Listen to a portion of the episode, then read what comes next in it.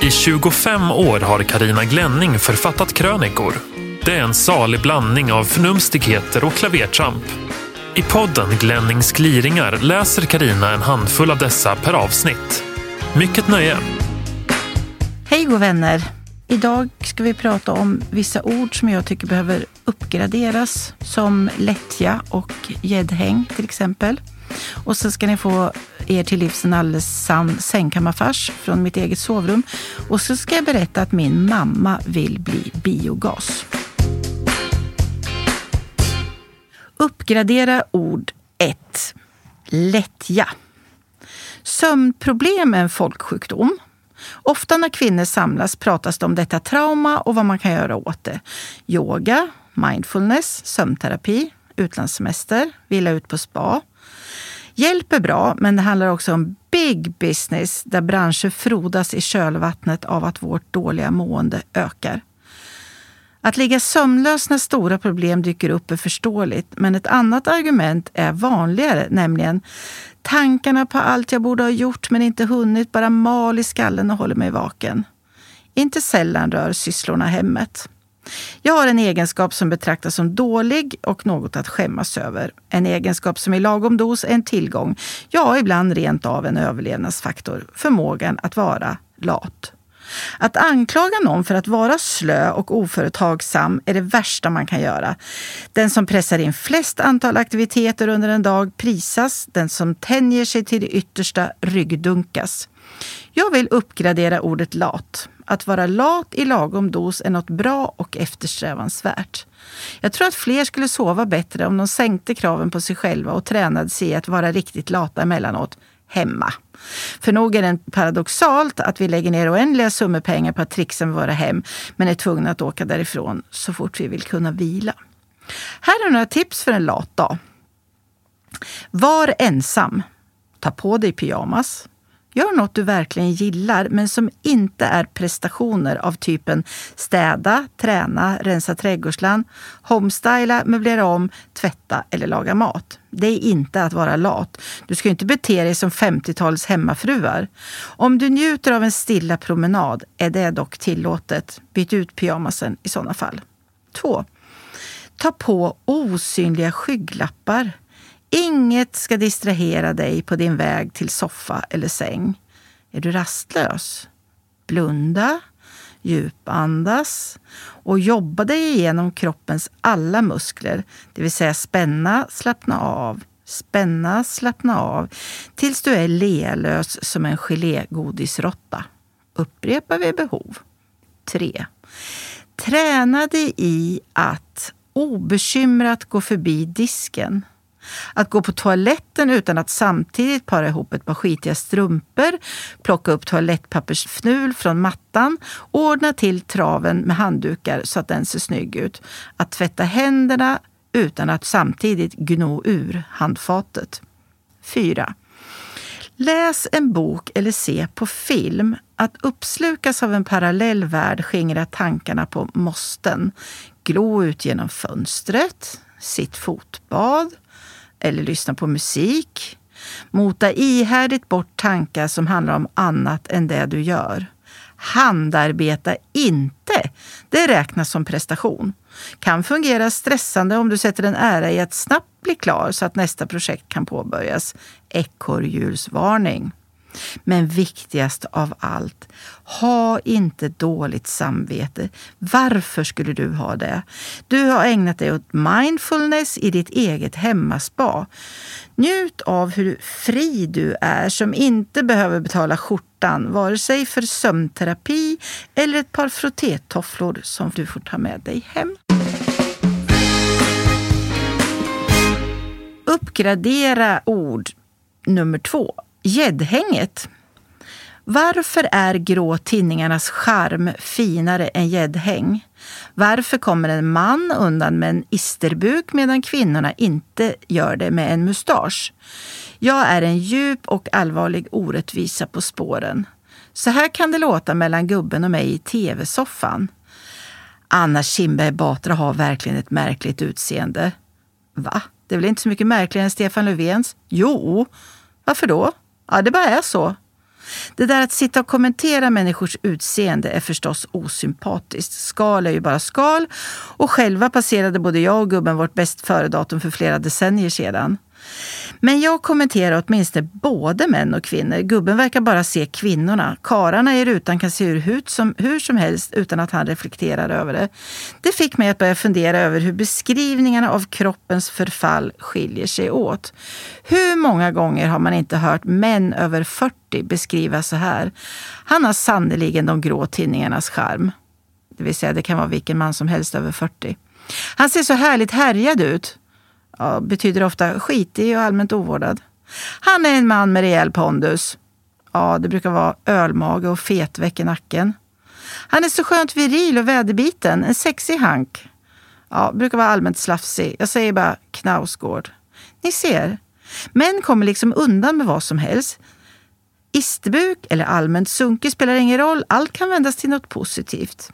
Inte mig emot, men hur ofta har ni hört kvinnor beskriva så här? Hennes gäddhäng gungar så härligt. Hon är så vacker i sitt gumfläsk. Hennes dubbelhaker är som en skön böljande bergskedja. Hon har fått rejält med hår på tårna. Det är så rart. Hennes byst är tung och respektingivande. Jag älskar henne ännu mer sen hon fick mustasch. Upp till kamp systrar, här finns mycket att göra. Vi skulle kunna börja med att berömma varandra i ovanstående ordalag. Risken är uppenbar att man åker på en snyting, men viktiga folkrörelser måste ju börja någonstans, för vi kan väl inte själva ha del i denna cementering? Nej och nej, det kan jag väl aldrig tro. PS. Glöm inte fars dag på söndag. Det finns inga som det är så medialt accepterat och bland vissa dårar även hyllat att kasta skit på som vita heterosexuella medelålders män. De får klä skott för allt som enstaka dårar någonsin gjort eller gör. Den typen av generalisering skulle vi aldrig acceptera om någon annan samhällsgrupp. Många av dem får dessutom inte träffa sina barn av ingen annan anledning alls än att exfrun inte vill det. Det är skandal. Får jag smak för mus nu? Det är ingen risk att krönikörskan försvinner på mammaledighet framöver. Jag har duktigt ätit mitt p-piller. För katter. Jag borde ha kunnat förutspå att något sånt här knäppt skulle kunna hända. Självklart äter jag inte längre p-piller. Det var många år sedan jag slutade vara fertil och gick in i värmevallningarnas förlovade basturike. Numera är jag konstant het som en masugn och skulle kunna värma ett helt villakvarter om mitt värmealstrande bara togs tillvara. Katter och p-piller är ett kapitel för sig. Ytterst få katter tar tabletten frivilligt. Och jag vågar ju inte krossa den i maten eftersom det då kan råka bli brorsan Assar som får den i sig. Nej, jag bänder upp Alice gap, kastar in tabletten, håller igen hennes käkar samtidigt som jag killar henne på halsen för att stimulera sväljreflexen. Allt det här krånglandet behövdes inte på mig själv. Jag bara kastade in och svalde jag. Så här ligger det till. Jag glömmer ideligen att bondkatten Alice ska ha sitt p-piller på onsdagar. För att få ordning på rutinen bestämde jag mig för att placera hennes ljusblå lilla piller i min egen dosett för medicin. Till saken hör att det just nu ligger väldigt många tabletter i varje dagsfack. På morgonen tar jag två små hudfärgade blodtryckstabletter, två små vita abstinenstabletter, jag håller på att sluta snusa, samt en D-vitamin. På kvällen tar jag en stor orange blodtryckstablett. För att göra det enkelt för mig tar jag på morgonen bort den stora tabletten som ska tas på kvällen och hivar i mig alla andra. Vilket i onsdags innebar även en liten ljusblå Promona a 5 mg. P-piller för katter. Jag konsulterade gubben som är duktig på mediciner, åtminstone sådana för människor alltså, via sms. Vad kan jag förvänta mig för effekt av denna för mig nya tablett? Tja, du får i alla fall inga kattungar. Man brukar räkna med att en tredjedel tar medicinen som de ska, en tredjedel som de inte ska och en tredjedel inte alls. Att man tar kattmedicin är dock inte så väl dokumenterat. Jaha, det blev jag ju inte mycket klokare av. Det enda jag med säkerhet vet är alltså att jag inte kommer att få kattungar. Förhoppningsvis klarar jag mig undan biverkningar som kan uppstå vid långvarig behandling med p-piller för katt, som juverförändringar. Nu väntar jag spänt på andra effekter av tablettintaget. Vad kan det bli? Ovanligt hög svansföring? Långa spetsiga hörntänder? En obändig smak för mus? Överläppsmustasch som växer ut till morrhår. Jag lovar att informera läsekretsen så fort de första katastrofala tecknen dyker upp. Miau på er.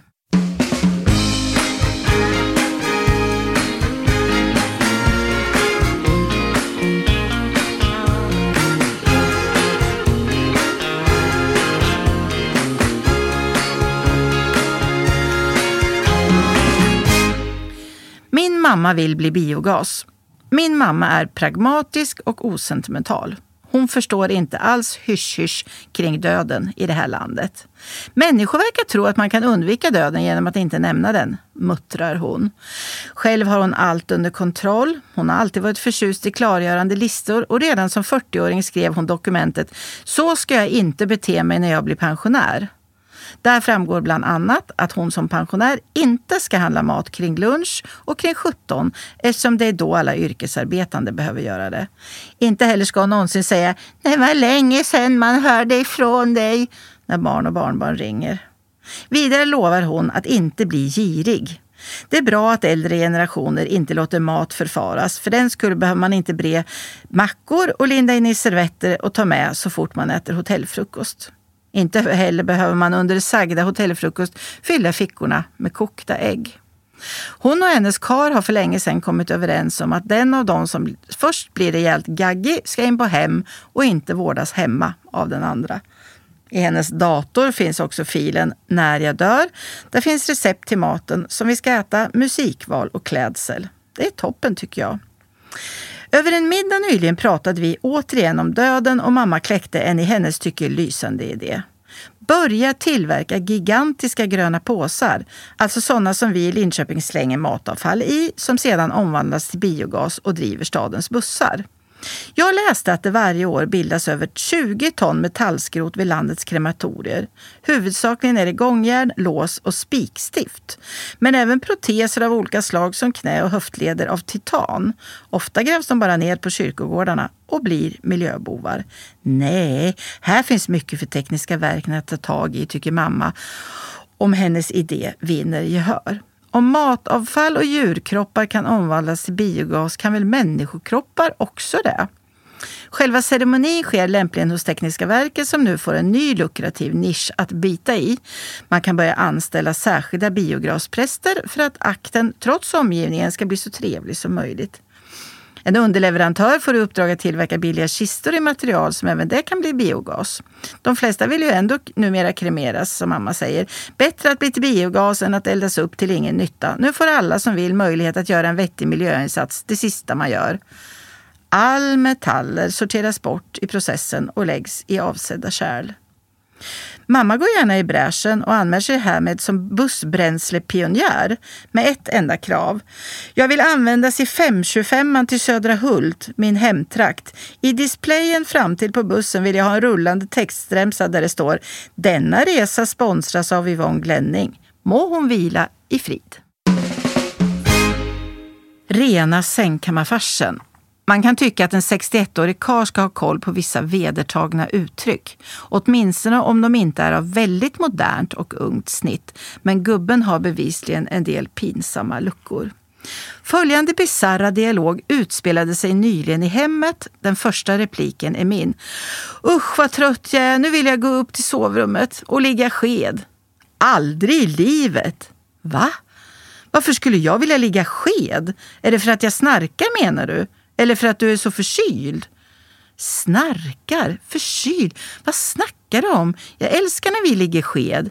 Driver du med mig? Det gjorde man möjligen när man var liten med kompisar. Men snälla älskling, vad dillar du om? Vi ligger ju sked varenda kväll när vi somnar. Gör vi? Jaha, jag trodde att ligga sked betydde att man ligger skavfötters. Men vem är jag att häckla? Jag var ju runt 35 år innan jag begrep vad barm betyder. Dittills hade jag varit bergfast övertygad om att barm betydde rumpa. Men så läste jag en text där det stod och i dansens sköna virvlar vilade han sin kind mot hennes ljuvliga barm. Och därmed kom jag på andra tankar. Det är kul med missuppfattningar av alla de slag, så länge de inte leder till olycka förstås. På sajten saltmannen.se berättar människor om sina felhörningar. Alltså vad de tror att artister har sjungit. Den mest kända felhörningen torde vara Tryggare kan ingen vara, som av någon förvecklades med Trygga räkan. Lite svårt att förstå om man inte är stockholmare dock. Här säger vi ju räkan, inte rekan. Saltmannen.se samlar tusentals felhörningar, oftast när barn har tolkat textrader. Begriper man inte ord eller innebörd byter man sonika ut det till något begripligt. Teddybjörnen Fredriksson, hans nos den var av garn blev Teddybjörnen Fredriksson, hans mor hon var vegan. Ada har legat med papiljotter i natt blev Ada har legat med Harry Potter i natt. It's too late to apologize. It's too late blev It's Torleif, the poltergeist. It's Torleif. Staffan var en stalledräng blev Staffan var en saffranslängd. Nej, det var inte sant, nej, det var inte sant, för däremellan kommer fasta blev Det var inte sant, nej det var inte sant för däremellan ska man basta. Midnatt råder, tyst det är i huset blev Mina trådar tyst det är i huset. Det går en vind över vindens sängar Det fladdrar till i en tyllgardin blev det går en vind över vindens ängar Det fladdrar till i en flygmaskin en av de första låtarna jag nynnade på var Beatles She Loves You. Jag var tre, fyra år, men jag sjöng Schlafs You har jag fått återberättat för mig. Övertygad om att innebörden var Jag kysser dig med ett hejdundrande schlafs. Ordspråk kan man också röra till ordentligt. En bekant till mig lyckades vid ett tillfälle kollra bort tre stycken, nämligen pigg som en mört, glad som en lärka och frisk som en nötkärna. Jag sa Hej, hur är läget? Och fick till svar Fint, i morse var jag skittrött, men nu är jag pigg som en nötlärka. Hoho.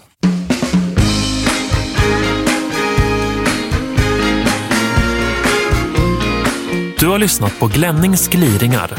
Ansvarig utgivare, Christer Kustvik.